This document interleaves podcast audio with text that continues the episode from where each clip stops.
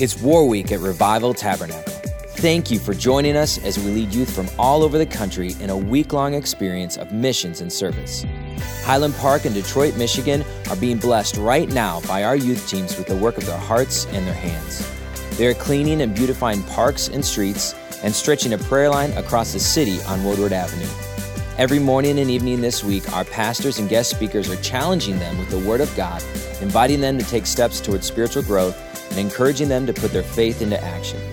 Thank you for listening to this special podcast from War Week 2016. I love this because whenever you read the Bible, whenever Jesus shows up, there's large amounts of people. And all of a sudden, buildings are full. All of a sudden, people can't get in. And I think this is a great thing because for your church and for your youth group, this is why you should always be inviting people to church and inviting people to your youth group because I'm not so sure how God feels about empty seats in church. I mean, that's just me. Um, we don't go to the movies alone. We don't go to dinner alone. You don't go to prom alone. I don't think. Does anybody go to prom alone? I hope not. What? Okay. Rocking out. Um, we shouldn't go to church alone. We should bring people with us. Anyways, moving on. Here we go. Verse 4 Since they could not get him to Jesus because of the crowd, they made an opening in the roof about Jesus, above Jesus, by digging through it and then lowered the mat the man was lying on. When Jesus saw their faith, he said to the paralyzed man, Son, your sins are forgiven. Now, some teachers of the law were sitting there thinking to themselves, Remember last night about the critical Christians? Remember that? Critical Christians? Okay, here we go. Why does this fellow talk like that? He's blasphemy. Who can forgive sins but God alone? Immediately, somebody say immediately. Say like you're awake and you got more than five hours of sleep. Say immediately. immediately. Jesus knew in his spirit that this was the way they were thinking in their hearts, and he said to them, Why are you thinking these things? Which is easier, to say to the paralyzed man, Your sins are forgiven, or to say, Get up, take up your mat, and walk? But I want you to know that the Son of Man has authority on earth to forgive sins. So he said to the man, I tell you, I'm sorry, get up your mat and take it and take it and go home. He got up, took his mat, and walked out in full view of them all. Here's the last part I want to read to you. Listen to this. It says, This amazed everyone, and they praised God, saying, We have never seen anything like this before. Now, how many people, this is your very first time at War Week? How many people have been to a War Week before? Okay. This has been going on for a while. It's going to continue to go on for a while. But I'm believing the same way that in this story, when that man walked out of the house and the people looked and they said, This is amazing. We have never seen anything like this before. I want to believe that next year's War Week and the next year's War Week and the next year's War Week, it's just going to keep getting better and better. And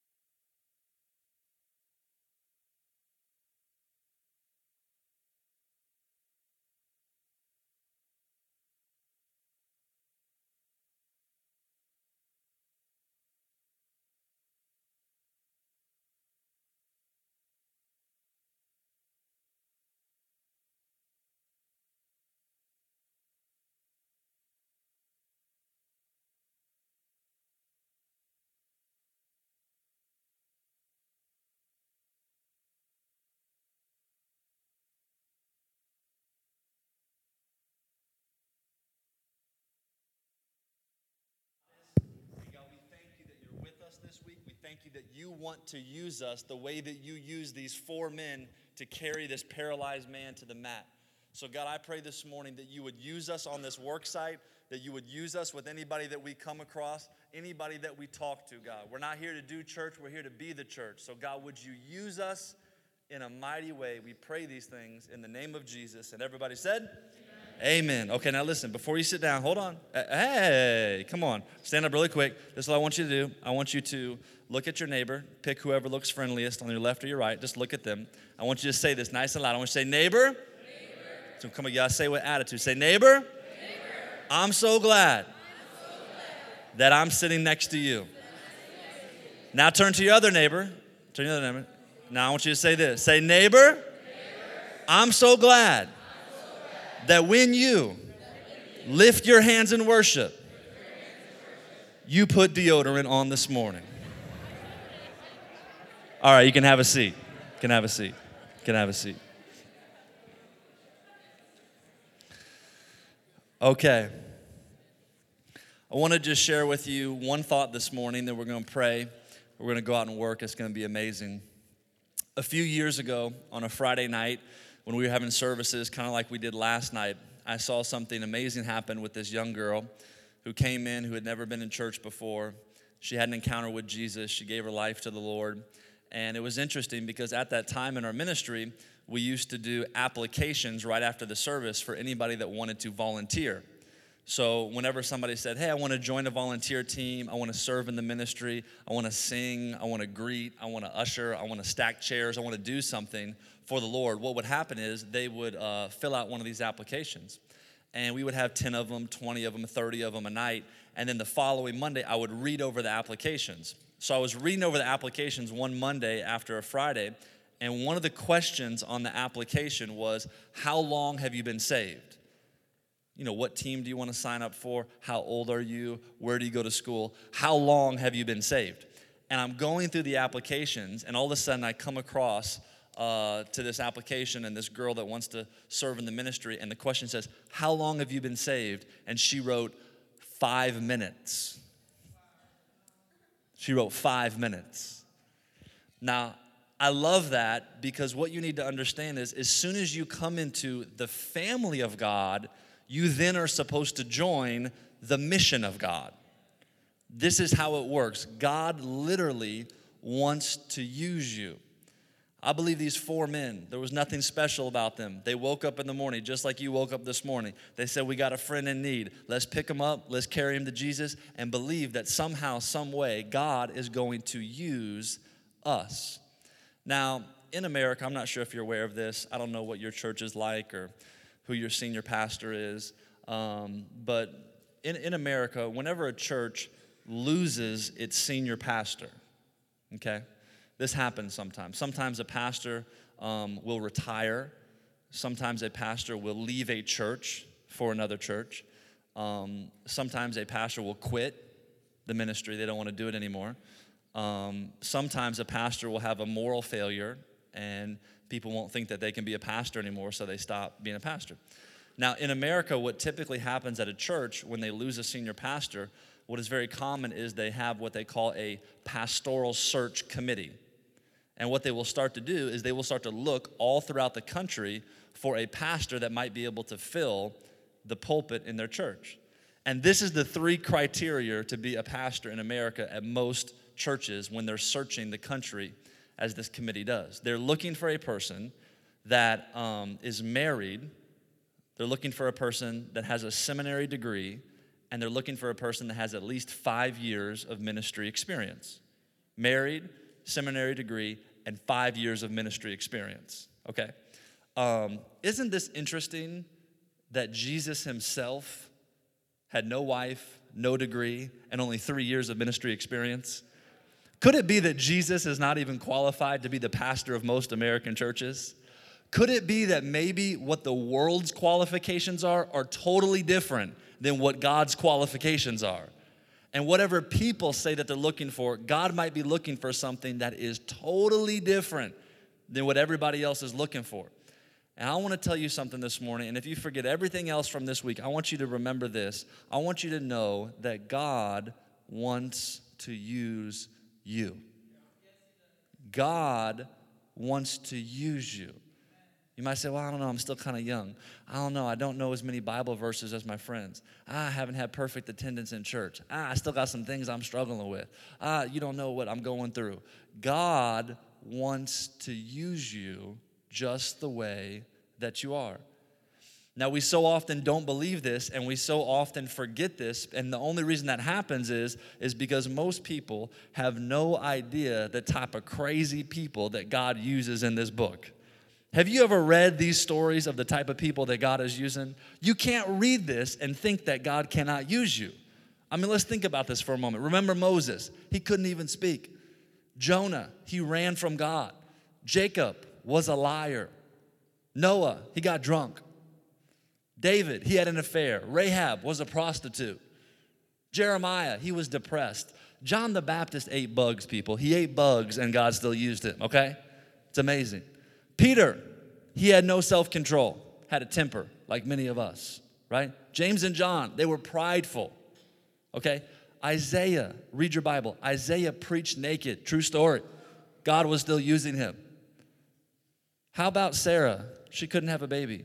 Abraham, too old. Timothy, too young. How about Lazarus? Lazarus was dead. Don't you think if God can use a dead person, he might be able to use you?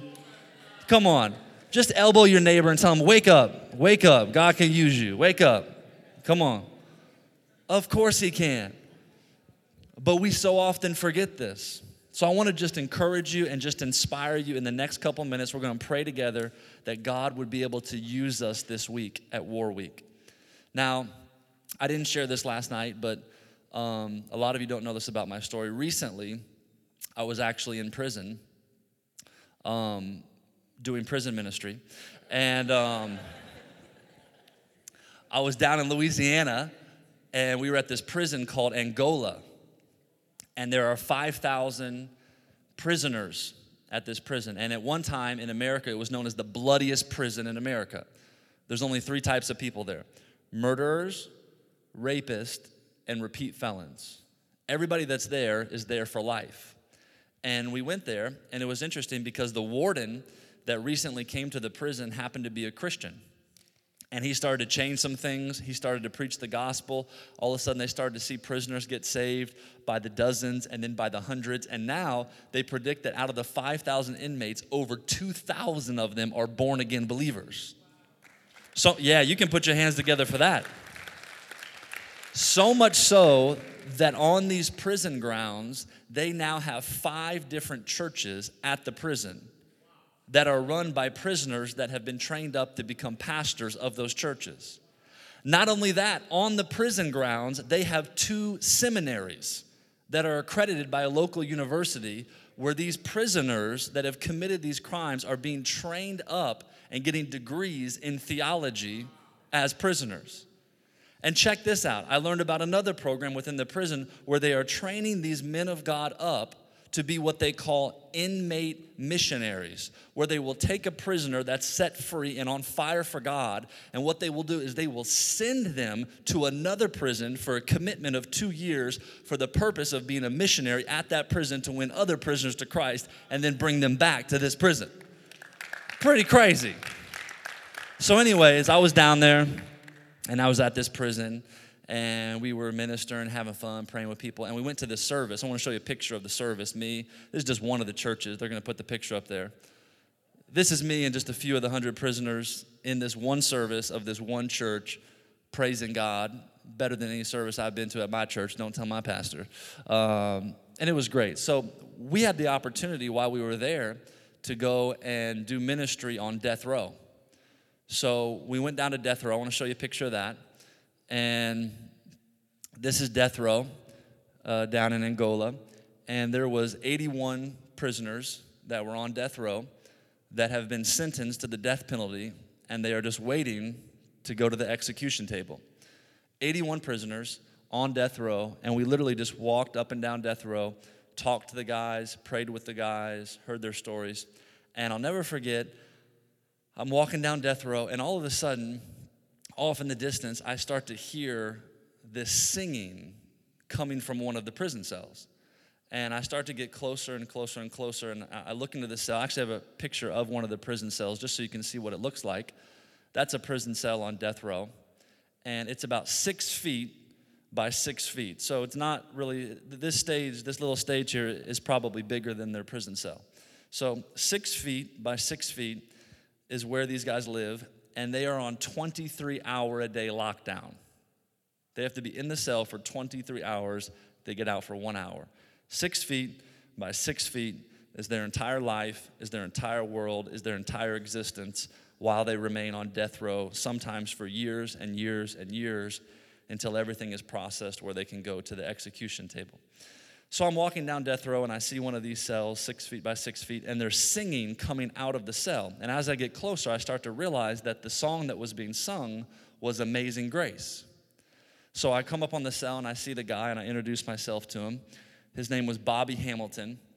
and he's singing. I start to hear his story. He's in there for first degree murder, got converted, fell in love with Jesus. And I'm talking to this guy for five minutes, 10 minutes, 15 minutes. And I am telling you, this guy, he knew his Bible better than me. He prayed better than me. He was nicer than me. He definitely sang better than me.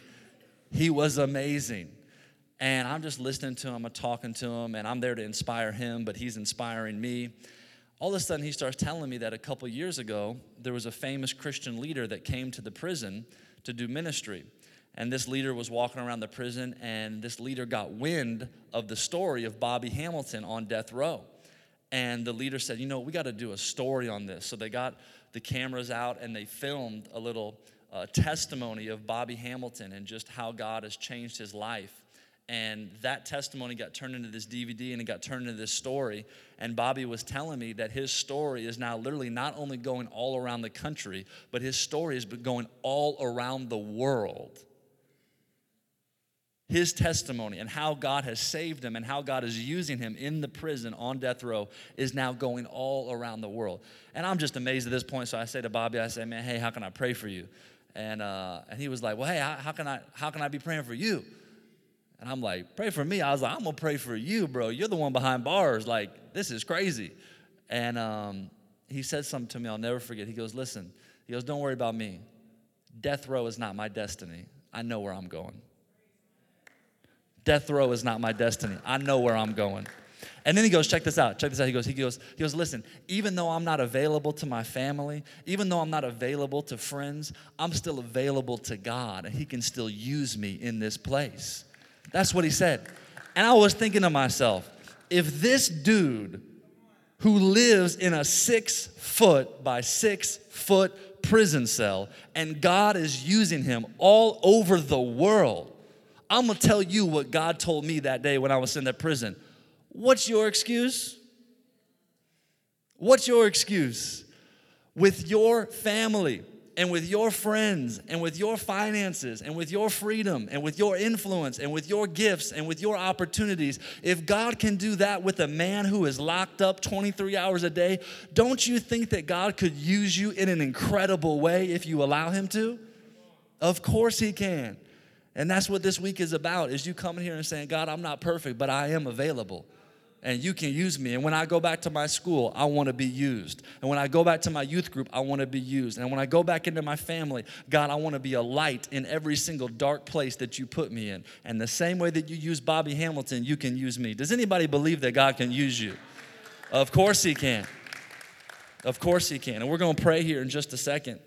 But these men that were carrying this guy in the Bible, it's incredible because I think when they woke up in the morning, I don't think they realized that they were going to be used by God. I think that they just simply did what was in front of them. I don't know about you, sometimes I struggle with this. And I remember a couple years ago, I was, you know, feeling insecure, like, I don't know, I don't really feel confident to preach. I don't know if I'm called to ministry. Everybody else is so much better at it than I am, and just not feeling like I have what it takes. And I remember kind of complaining to God. Have you ever complained to God before? I mean, come on, you can be honest. Just like complain to God. I was doing that, and I was like, God, like I'm trying to speak, I'm trying to do this, but God, I'm not smart enough. I'm not spiritual enough. I'm not funny enough. I'm not good looking enough. I'm not creative enough. And I was just telling God all the things I'm not enough. I'm not enough. I'm not enough. And I remember the Holy Spirit said back to me, as, as I'm telling God, I'm not enough. I'm not enough. God just said back to me, You're right. You're not enough. But Jesus is enough and you have Jesus. Therefore, you have everything you need to do everything that I've called you to do. This is all that you need. You don't have to be special. Like I said last night, you don't have to be some incredibly skilled person. My, me, Pastor Devin, Pastor Juan, Pastor Eric, all of these guys that are here, we're just ordinary guys that just said yes to God and want our lives to count for something. And this is what God wants to do in and through your life.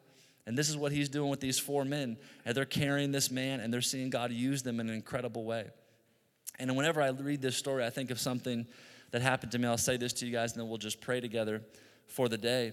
But these four men were carrying this paralyzed man and whoever their friend was, and they brought him to Jesus, and God used them in this incredible way. And uh, I, I really believe that, that they had this moment of saying, you know what, I think if we just do our part in carrying him, God will do his part. And that's the thing you don't realize. You might just think you're showing up to a work site, but God is using you in a way that you don't even realize. You might think that you're just inviting somebody to church. You might just think that you're witnessing or knocking on a door, and God is using you in a way that you don't even realize. And I think with these four men, they don't even realize they're just doing what God told them to do in a moment to help somebody, not thinking that 2,000 years later in Detroit, there's gonna be people still talking about this story. And here's the crazy thing a couple years ago, and I'll close with this uh, me and some friends were in the Philippines on a missions trip.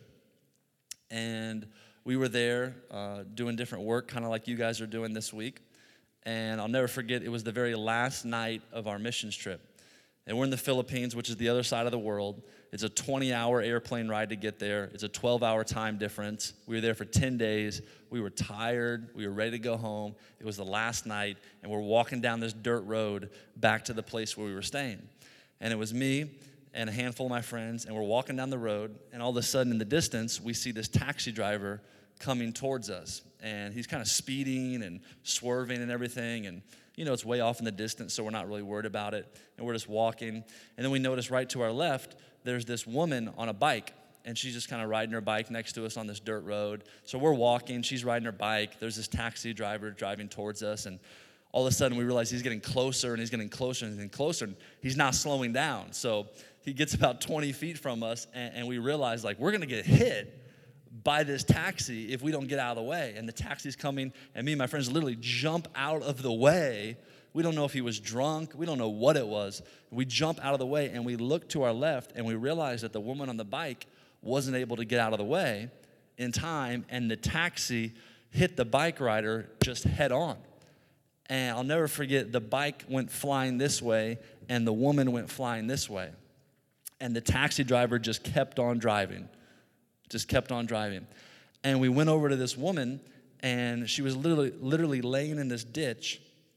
And we see her, and her face is uh, covered in blood. Her arm appeared to be broken. And then we looked down at her leg, and the bone was sticking out of the skin of her leg. And, you know, we start to help her. One of my friends takes off his shirt and ties it around her leg to stop the bleeding. And literally, me and three of my friends, we pick up this woman and we begin to carry her down the dirt road to the place that we were staying. We're carrying this woman. She doesn't speak English. We don't speak her language. So we're trying to talk to her. And then we eventually have a translator with us. We carry her down this dirt road. We put her on this table where we're staying. Thankfully, we had some doctors and some nurses on our team. They started bandaging her up. And while they were, while they were bandaging her up, and, and, and working on her and taking care of her, there was another group of us over here um, who were not doctors and nurses, and we were huddled up in a circle and we were praying for this woman, saying, God, you got to touch her. God, you got to help her. God, you got to save her. You got to use us in this moment. And it was this beautiful picture of, you know, some people doing what they could, other people doing what they could, other people doing what they could. Eventually, we take this woman, we pick her up again, we put her in this van, we take her to this hospital. The doctors start to work on her. Um, we pay all the doctor bills. We're talking to the woman. We're praying over the woman. Eventually, she gets released from the hospital about 2 o'clock in the morning. We put her back in the van. We're driving her home. And in the drive home, we come to find out that she was a Muslim woman. She was on her bike riding to the store to get some milk for her husband and her five kids.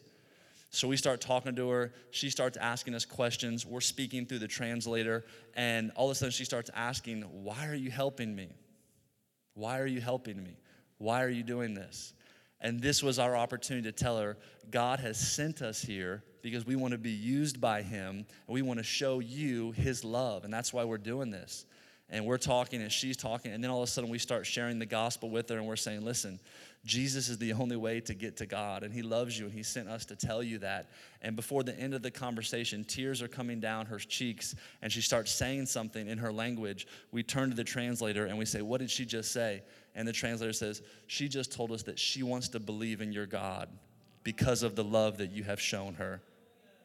And not only did she get saved that night, we took her home. Her Muslim husband and all five kids got saved that night. All of them got to the church. Come on, can we praise God for that?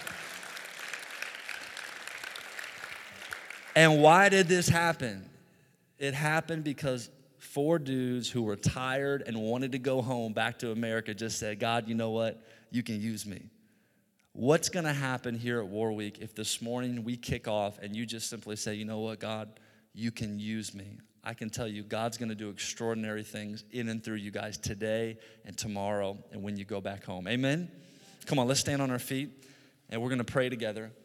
And uh, this is what I want to do. As everybody is standing, um, Duran's just going to play a little something.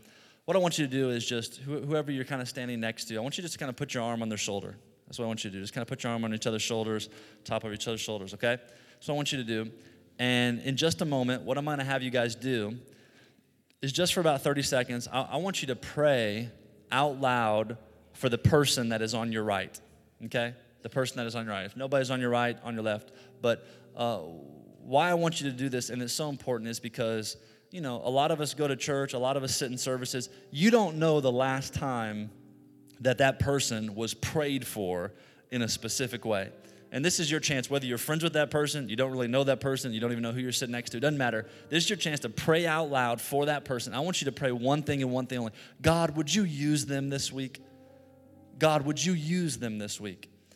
And don't worry about what anybody else is praying. Nobody's going to be listening to your prayers. Everybody's just saying your own prayers. I want you to pray out loud, okay? I want you to open up your own mouth in just a minute and just say, God, I want you to fill my sister. I want you to fill my brother. I want you to use them this week in a way you've never used them before. Fill them with your love. Do something on this work site. Do something tomorrow when they're inviting people. Do something in their life, God, but use them in their families. Use them in their youth groups. I want you to do that.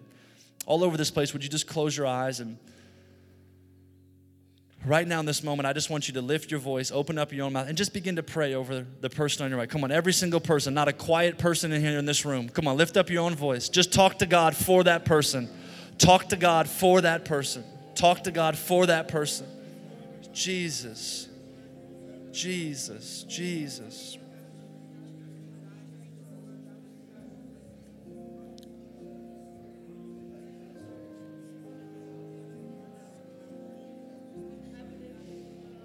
Yes, Lord. Yes, Lord.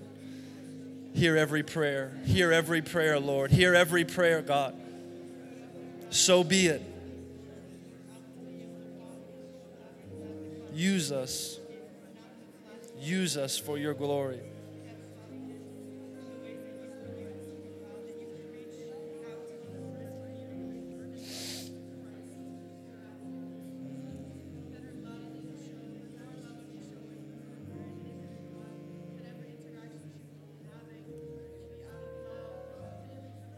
Lord.